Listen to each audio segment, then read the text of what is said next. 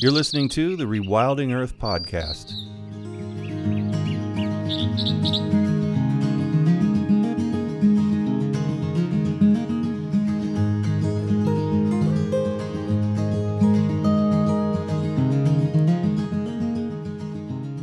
The Rewilding Earth podcast is supported by businesses such as Patagonia, Catula, and Biohabitats, as well as the Weeden Foundation and listeners like you. If you love the work that the Rewilding Institute is doing, please consider donating at rewilding.org. And be sure to sign up for our weekly newsletter while you're there. David Brower, then executive director of the Sierra Club, gave a talk at Dartmouth College in 1965 on the threat of dams to Grand Canyon National Park. John Miles, a New Hampshire native who had not yet been to the American West, was flabbergasted. What can I do? he asked. Brower handed him a Sierra Club membership application and he was hooked. His first big conservation issue being establishment of North Cascades National Park. After grad school at the University of Oregon, John landed in Bellingham, Washington, a month before the park was created. At Western Washington University, he was in on the founding of Huxley College of Environmental Studies, teaching environmental education, history, ethics, and literature, ultimately serving as dean of the college. He taught at Huxley for 44 years, climbing and hiking all over the West, especially in the North Cascades. Author and editor of several books, including Wilderness and National Parks, John served on the board of the National Parks Conservation Association, the Washington Forest Practices Board, and helped found and build the North Cascades Institute. Retired and now living near Taos, New Mexico, he continues to work for national parks, wilderness, and rewilding the earth. We start today by asking John about the John D. Dingell Jr. Conservation Management and Recreation Act, or what we've been referring to as simply the new Wilderness Bill. Well, I'm really excited about it. I think it's an important uh, moment in conservation history. We've been struggling for quite a while to try to get a major public lands bill through Congress, and that wasn't going to happen all the Republicans had complete control. Although I must say that in this case, this is a bipartisan bill, and they've been working on it for a number of years. And finally, the conditions seem to have been right for it to uh, actually pass. And it passed in the Senate by something like 92 to 7. So this is a real um, exciting moment in, in this whole business. It's called the John, now it's called the John D. Dingell Jr. Conservation Management and Recreation Act. And uh, Nancy Pelosi put the, the Dingell name on it to recognize this longtime conservation conservationist who recently passed away. And it's really a huge, a huge bill. It's got, it's got many, many things in it. It's like oh, 640 pages long. But one of the things that it has in it is that it protects uh, 1.3 million acres of wilderness. It adds to the national the wilderness preservation system in a big way, including 273,000 acres down here in New Mexico. And also, there's a bunch of other issues that have been uh, boiling out there that this resolves somewhat. It re- withdraws something in the order of 370,000 acres of land from mining around two national parks. And those two national parks are Yellowstone and the North Cascades. I, I certainly know the North Cascades very well. And there was a proposal to put in an open pit mine in the upper reaches of the Methow Valley right next to the North Cascades National Park. And this is the kind of thing that uh, people have been working on for years, and finally it's being resolved. So that's what, just one of the many things that's in the bill. What does it mean in New Mexico for, you know, talk a little bit about the 273,000 acres. It's not all contiguous, right? So it's, so what's the most important right. part of that for you? Well, uh, the most the most directly important part for, for us here is that right here in the Rio Grande del Norte National Monument, there are two wilderness units that will be uh, declared through this legislation. And those are a couple of the outstanding peaks that are here, the Cerro de la Yuta and uh, over by the San Antonio Mountain. So this adds a wilderness component to this new, relatively new national monument, the Rio Grande del Norte. And uh, then, of course, the Organ Mountains, the, the largest uh, wilderness components are down in the Organ Mountains, which are down on the southern border of New Mexico. And that was pretty contentious, the idea that, that, that, the, that the Organ Mountains National Monument would be established in the first place. And now that it's going to be protected, much of it as wilderness, is a huge step forward in terms of protecting some of the really beautiful landscapes here in, in New Mexico. How old is the national monument status for that area? Well, it was in 2013. So it's very recent. The fight's been going Oh. on, as I understand it, for a long time. Wow. So that is very, very recent. And then it just gets flipped over into wilderness in in five years later, uh, potentially. So Yes. wow. That's that's pretty that's pretty good. Why is that area so Well, know. important? It's right down there on the border, for one thing. It's a spectacularly beautiful area. The the mountains there are they're stark, but they're uh, steep and precipitous and, and just beautiful. So it's an area that uh, has a lot of potential to attract tourism for that region of New Mexico. It's, uh, as I say, along the boundary and, and is rugged enough that uh, I don't think they're going to build a wall through there. But anyway, it's it's an area that's got lots of uh, values, and it's uh, great that after all these years, it's finally going to be protected. And of course, also, I think this points out that in these public land issues, they tend to be so contentious that it takes decades often for them to be achieved. And so that's nothing uh, unusual in the, in respect to these New Mexico areas. What do you think? What's everybody saying? What's the buzz? Or what do you think personally the chances are that this is going to get signed? Well, from what I read, uh, that they think it's going to be signed, and if it isn't signed, the uh, majorities were so overwhelming in both the Senate and the House that it could probably be a veto override. So, but I don't think that, that that's likely. I think Trump will sign it. He's doing a lot of the damage on other fronts, but in something that's so overwhelmingly supported by bipartisan representatives in Congress, I don't think he can not uh, afford not to at this point. Now, how did this happen? I mean, I know you follow the news like everybody else on the the more general issues at hand. How in the world did wilderness, which is usually uh, as contentious an issue as anything else when it's not the contentious issues we're dealing with now, why the heck did this turn out to be so bipartisan? And why are, why in your mind aren't people talking about, hey, even if you don't care about wilderness or conservation or anything, look, these guys actually worked together. That seems like a huge news story, like breaking news. Well, it is. It really is, and and I think it's a consequence in no small part of the fact that uh, Maria Cantwell, Senator Cantwell from the state of Washington, and Lisa Murkowski from Alaska. Cantwell's a Democrat, Murkowski's a Republican. That they get the credit, as I understand it, for really pursuing this kind of a bipartisan agreement. And it's a compromise. I mean, there are things in it that conservationists don't like uh, and such as uh, the what's happening up there in Alaska and the, and the coastal plain and so on and so forth. But it's a it's a compromise, and so everybody gets a little something, and it's a, it's also been referred to by some as another sort of a park barrel bill. You know, there's something in it for almost everybody in the country. Conservation issues that have been sitting on the burner for so long that finally some action needed to be taken. For instance, one of them, one of the things that may have pushed this bill further than anything is the the fact that the Land and Water Conservation Fund, which was established back in the 1960s to fund public land acquisition projects, whether they be from playgrounds and baseball diamonds in cities to wilderness areas, it, it ended last fall, and they wanted to uh, renew it. And this is a bill that would uh, do that, and it would fund the Land and Water Conservation Fund permanently, as I understand it. What the Land and Water Conservation Fund does is it takes the money that is, is acquired through offshore oil and gas leasing and it allocates it, or some of it, to the uh, recreation and conservation causes in this country.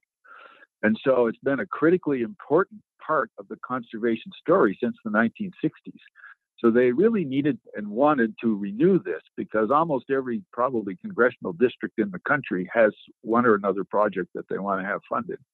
So that's one of the things I think that probably precipitated the final action to bring this to the floor and get it passed and hopefully to get it signed and put into effect. I know everybody's in a state of emergency and everybody defines that a little bit differently on the edges, but in the core, I think we all feel like we're a little bit in a state of emergency. And I guess I can forgive that. Maybe it's unfair for me to bring it up and harp on this issue, but part of that state of emergency, I think that most people would agree on, is that Congress can't get anything done. And here they've gotten something really done. So I went out and just refreshed uh, on Google my memory of the places I, I, I think I saw one of them was the Washington Post article, um, which says sweeping new conservation bill shows Congress is not completely broken after all. And it just strikes me as weird because I monitor social media for rewilding and I see all these headlines and they fly by so fast you sometimes forget. Was there ever a buzz about this? And so, yes, there were the usual players like Washington Post and others that put the article out there. And I think the authors of those expected even this is a really big deal. Just the, any demonstration whatsoever at this point in our in our history, political divisiveness and and everything that's going on, that they can demonstrate anytime that they've done anything together uh, uh, at all. And it and this is a really big one. It's not like they worked on a little bill that was pretty inconsequential that anybody could agree on. This has got contentious things in it. Well, I think one of the reasons that it may not be very high on many Americans' radars these days is there's so much political noise out there. Every day the noise seems to, stay at, at a very high volume relative to Trump and all the issues that are involved with, with him and his his scandals and so on and so forth. So it sort of flies under the news radar. There are going to be people whose whose areas are, are going to be in one way or another conserved one of the biggest victories from a conservation standpoint is over in Utah, where the politics of conservation are about as contentious as they are anywhere. So in Utah's Emery County, there are going to designate 661,000 acres of wilderness there, another 300,000 acres for a national recreation area in the San, it's called the San Rafael Recreation Area, and protect 63 miles of the Green River. These are things that those people over there in Utah have been battling for for decades. I mean, I, I'm new to the Southwest, relatively new, but when I lived up in the North Pacific Northwest, I would read consistently about the, the, the contentious battles that were going on in Utah over trying to protect with those, some of the, those spectacular Utah wildlands, the Red Rock country, and so on. And this bill does this. This is going to make the news because this is a this is, I think, a really big deal. And I hope that it's right when you when you when we see him sign this bill that that's going to be the turning point where the really big uh, fireworks go off because people should know about this. They should be extremely proud of it. I'm hoping it's a catalyst for a larger discussion that we've been craving for so long. Well, one of the things that I think makes this newsworthy is that this is a time when the Trump administration is really uh, mounting a, quite a number of attacks on the public lands, um, whether it be oil and gas leasing all across the West here, or you know the oil exploration on the North Slope up there in the Arctic National Wildlife Refuge, shrinking monuments, deregul- yeah, and all the deregulation that's that's going on in, on the environmental front, redu- reducing the monuments. I mean, that's the other side of the story over in Utah that Bears Ears has been reduced by like 80%, and and there's the uh, Grand Staircase Escalante has been reduced by about half, and that that remains to be seen whether or not that actually is a, is a permanent deal. It's in court now and probably will be for some time.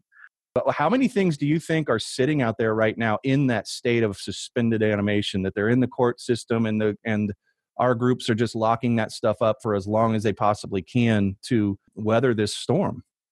Well, I think there's a great, a great many of the actions that have been taken that are held up that way. I mean, they may not be held up necessarily. I know, for instance, over there in Bears Ears, the BLM is going ahead and, and developing management plans for the reduced monument and uh, and so on. So I, I think there's quite a few of these things that are actually going to, well, they've been significantly slowed down in terms of their impact on the land itself. And we'll see whether or not, you know, if, if this administration is a one term administration, then I think that we will see a significant uh, overturning of, of these rules and regulations and decisions that have been made, overturning what was done before by the Obama administration, even back to the Clinton administration. So I think you're right. I think that's one of the tactics that that the uh, conservation community has had to use, not only the conservation community, but even the outdoor recreation community, for instance, led by the uh, the Outdoor Industry Association and, and companies like Patagonia that have filed lawsuits in some of these cases, because everyone recognizes that, in fact, the long term uh, health of the economies of many of these Western areas that are in contention will depend, uh, will will benefit greatly over the long term from from outdoor recreation, more so than from resource extraction, whether it be uranium or coal or whatever the case might be that these the extractors are trying to achieve. We call you lovingly, uh, the board and staff at Rewilding, John Scholar, and there's you've earned that title because you get books shipped to you in giant boxes of scores of books at a time to review and uh, to report on at rewilding.org. I've been in your library and there's there's a thing going on with you. So I always look to people like you if if anybody can sort out patterns of things that are happening, things that are going on, it's the people who are really sticking to uh, putting your ear to the ground as you do. I mean, you read an awful lot of stuff. I don't know how you get through it all and review it all and it's a mystery to, I think to all of us. But we love that you're there, and that's one of the big things that you do for rewilding. What are the patterns that you're seeing in terms of conservation, in terms of current political situation? I know I'm throwing something at you that's weird because this is a complete outlier. Like there's no pattern to what we're experiencing right now, but it is part of a pattern. If you just look at what we're doing now, it's like crazy. but do you think there's a groundswell building up here that is going to be you know how the pendulum always swings back almost exactly 100% the way the other direction well this is certainly going to happen mm-hmm. at some point it's going to swing back what do you think's in our future well here's here's the story from my my perspective is that each time that there is an assault on public lands going all the way back to the beginning of the 20th century then conservationists emerge in response. I mean, for instance, this was very obvious in the 1980s during the Reagan administration when there there was a Secretary of Interior, uh, Watt, at the time, who, who at that time the, the Reagan administration was trying to increase the extraction of oil and gas and other things from the, the environment. Uh, and what happened was, of course, the conservation and environmental community grew ever more uh, large and active in response. Now, we're only two years into the current uh, administration here, which is probably mounting an assault on public lands that is, in many respects, worse even than Reagan or, or, or some of the other predecessors, than Bush, certainly. And it's maybe still too early to tell for sure whether or not the similar reaction in the in the community will occur, but I think it will. I mean, I think what's going to happen, we get when things are good. Let's say they were they were good during the Jimmy Carter administration, and then people got a little bit complacent, and then the Reagan administration came along, and they started to do all kinds of things to the public land system that the, the conservation community didn't like, and it, and it may have taken four, five, six years for that to response to occur, but it did. And then we got into the uh, the Clinton years, which were pretty good, and uh, there was more. Once again, maybe a little bit more complacency amongst the conservationists, and then the same thing with the Bush administration. They started to tackle the some of the you know more oil and gas exploration and leasing and so on and so forth. And then came Obama, and maybe a little bit of complacency again. And here we are. So, but that's a pattern. I mean, you asked about a pattern. I see that pattern going way back in, in American history. And I expect that that's going to occur again, that it, indeed we're going to see a, a kind of a, an uprising, a revitalization, and maybe this public lands bill is an indicator of that, where people are going to begin to recognize, hey, those are those are my lands out there. I'm an owner of the of the public domain. There's yeah, there's 644 million acres in the United States that I am an owner of that I hold in common with the other people in this country. And I don't want these people who are bent only on extracting wealth from that land to overwhelm my my uh, my values and, and, and my interests in those public lands. So I think that's what's going to happen.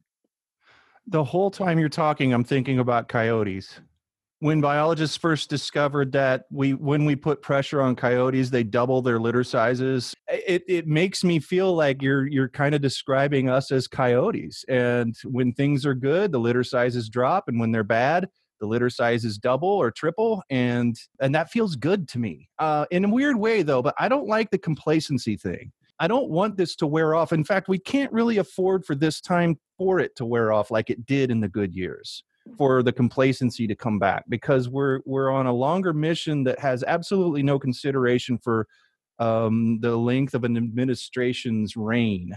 Um, it's a much uh, more dire and urgent situation. I mean, maybe I'm not seeing the pattern, but am I correct? Are people correct when they say we're in the most dire situation that we have ever been in before? It's not like the old fights it's not like the times where all we had to worry about was wilderness. Now we're talking about wilderness juxtaposed with its ability to store carbon because we're all freaking out about uh, about climate change.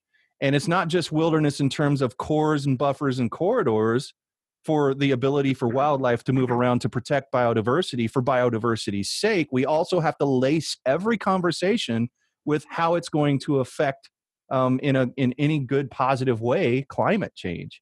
Now we're in this situation. Does that affect the pattern at all? Do you see us building something that can be sustained this time and that that complacency doesn't come back in because the next administration won't outlive the the dire consequences that scientists are saying we're facing and we're already facing for climate change. Well, I think you make an ex- excellent point there. Really, yeah. Uh, there is this pattern that I mentioned, but truly we are in a different situation right now. I mean, we've never faced anything quite like the, in many ways, I think existential crisis of climate change because it is just going to affect virtually everything in in you know in modern life. I mean, one of the for instance, one of the things that I see relative to all these migrations across the world now is changing climate going to change the ability of the planet in large areas to support the populations that live there. And not only that, but you know, I started as a, as a college teacher back in the 19 late 1960s, early 1970s, talking about human population. And over the 45 or so years that I talked about it, the human population more than doubled. So not only do we have climate change, but we have an overwhelmingly huge and rapidly growing global population. So those issues are huge, hard to deal with because, you know, for many people who go about their daily lives making making a living and raising their kids and this sort of thing, that's those global issues are almost too large to even think about, let alone decide what you can do about it. And so, yeah, no, it's a different time it's odd that there are some places that we fought really hard to protect that got protected specifically for species that relied on that area. And we thought, yay, we got it protected. This species is covered. But we never thought about climate change and the fact that it was going to change the area that we protected such that that species couldn't live in there anymore and would need to move to an unprotected area to have a chance at the same habitat that they've come to rely on through evolution and millions of years. It used to be a static environment. We need this wilderness area or this connectivity or whatever. Uh, we need this protected because there's a species here that relies very specifically on this area. And then now the area is shifting. The climate is different, the weather patterns are different, and it's making it very difficult for that species we tried so hard to protect to live there anymore. Well, you know, you talk about all this reading that I get to do, and in fact, I'd have to say that uh, the idea of a static environment has gone away, went away in, in, the scientific world. I don't know, 50, 60 years ago, hmm. because uh, ecologists began to recognize that there's really no steady state. Everything is constantly in change, in, in flux for one reason or another. You know, mm-hmm. trees grow, die, and wildfires come through, various disturbances occur. So it's a constant process of change. But I think in this case, what I'm seeing now is that there, in at least in the scientific literature and in some of the what you might call general environmental literature that I see, people are writing more and more about the consequences of the way in which we have constructed our society and our civilization. For instance, uh, one of the books um, that I read this last fall as, as part of my judging role in the National Outdoor Book Awards is a, a, a book titled Rising. And in that, it's about sea level rise. And one of the points that, that she makes in that book is that we have sort of like hardened a lot of the seashores. And so uh, there's no place for plants and animals that live along the coast to move inland they, because they're blocked by, you know, development, seawalls, all that kind of thing. A lot of the critters that need to uh, live uh, in a cooler climate as the climate warms, they could maybe like pikas go up the mountain, but up to the point where there's no further elevation gain to go, and they're done. I mean, it, there's potential there, and there's just a lot of recognition of this across the thoughtful community that is is wrestling with okay, how do we how do we adapt? It doesn't look like we're going to be able to stop climate change and global warming and it, it, because we're not responding to the challenge across the world. So how are we going to adapt to it?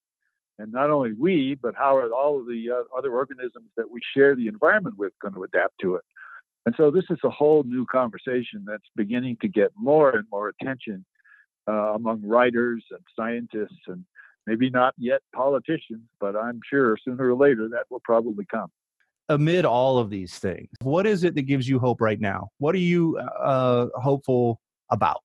Well, I, I think that um, relative to public lands, which is what we started to talk about in the first place, was that the more of us there are, uh, there's not make nobody's making any more land.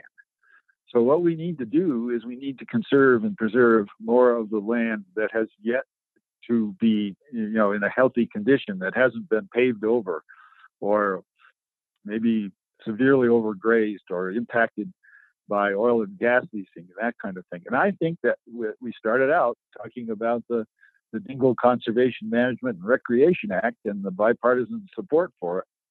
And to me, that's a very hopeful sign that in, in the United States here at least, we have this long history of conservation of, of the recognition that we need to protect the natural world upon which we depend. In fact, the conservation movement really got a big start back in the late 19th century when people recognized that we were cutting our forests down at such a rapid rate that if we didn't do something to slow it down, we were going to be in trouble. We were not going to have the kind of water supplies that we needed, and we wouldn't have a timber supply. Maybe we would we would have a, a, a timber crisis whereby we didn't have those resources anymore. And this country was trying to expand and grow, and uh, it needed a, a long-term, sustained supply of natural resources in order to do so.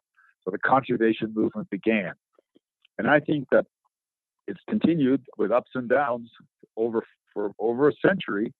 And this event that's happening with this Conservation Act that's just going through through has just gone through Congress is an, is an indication that people are recognizing that we need to act in order to uh, enjoy a, a positive and sustainable future on the land.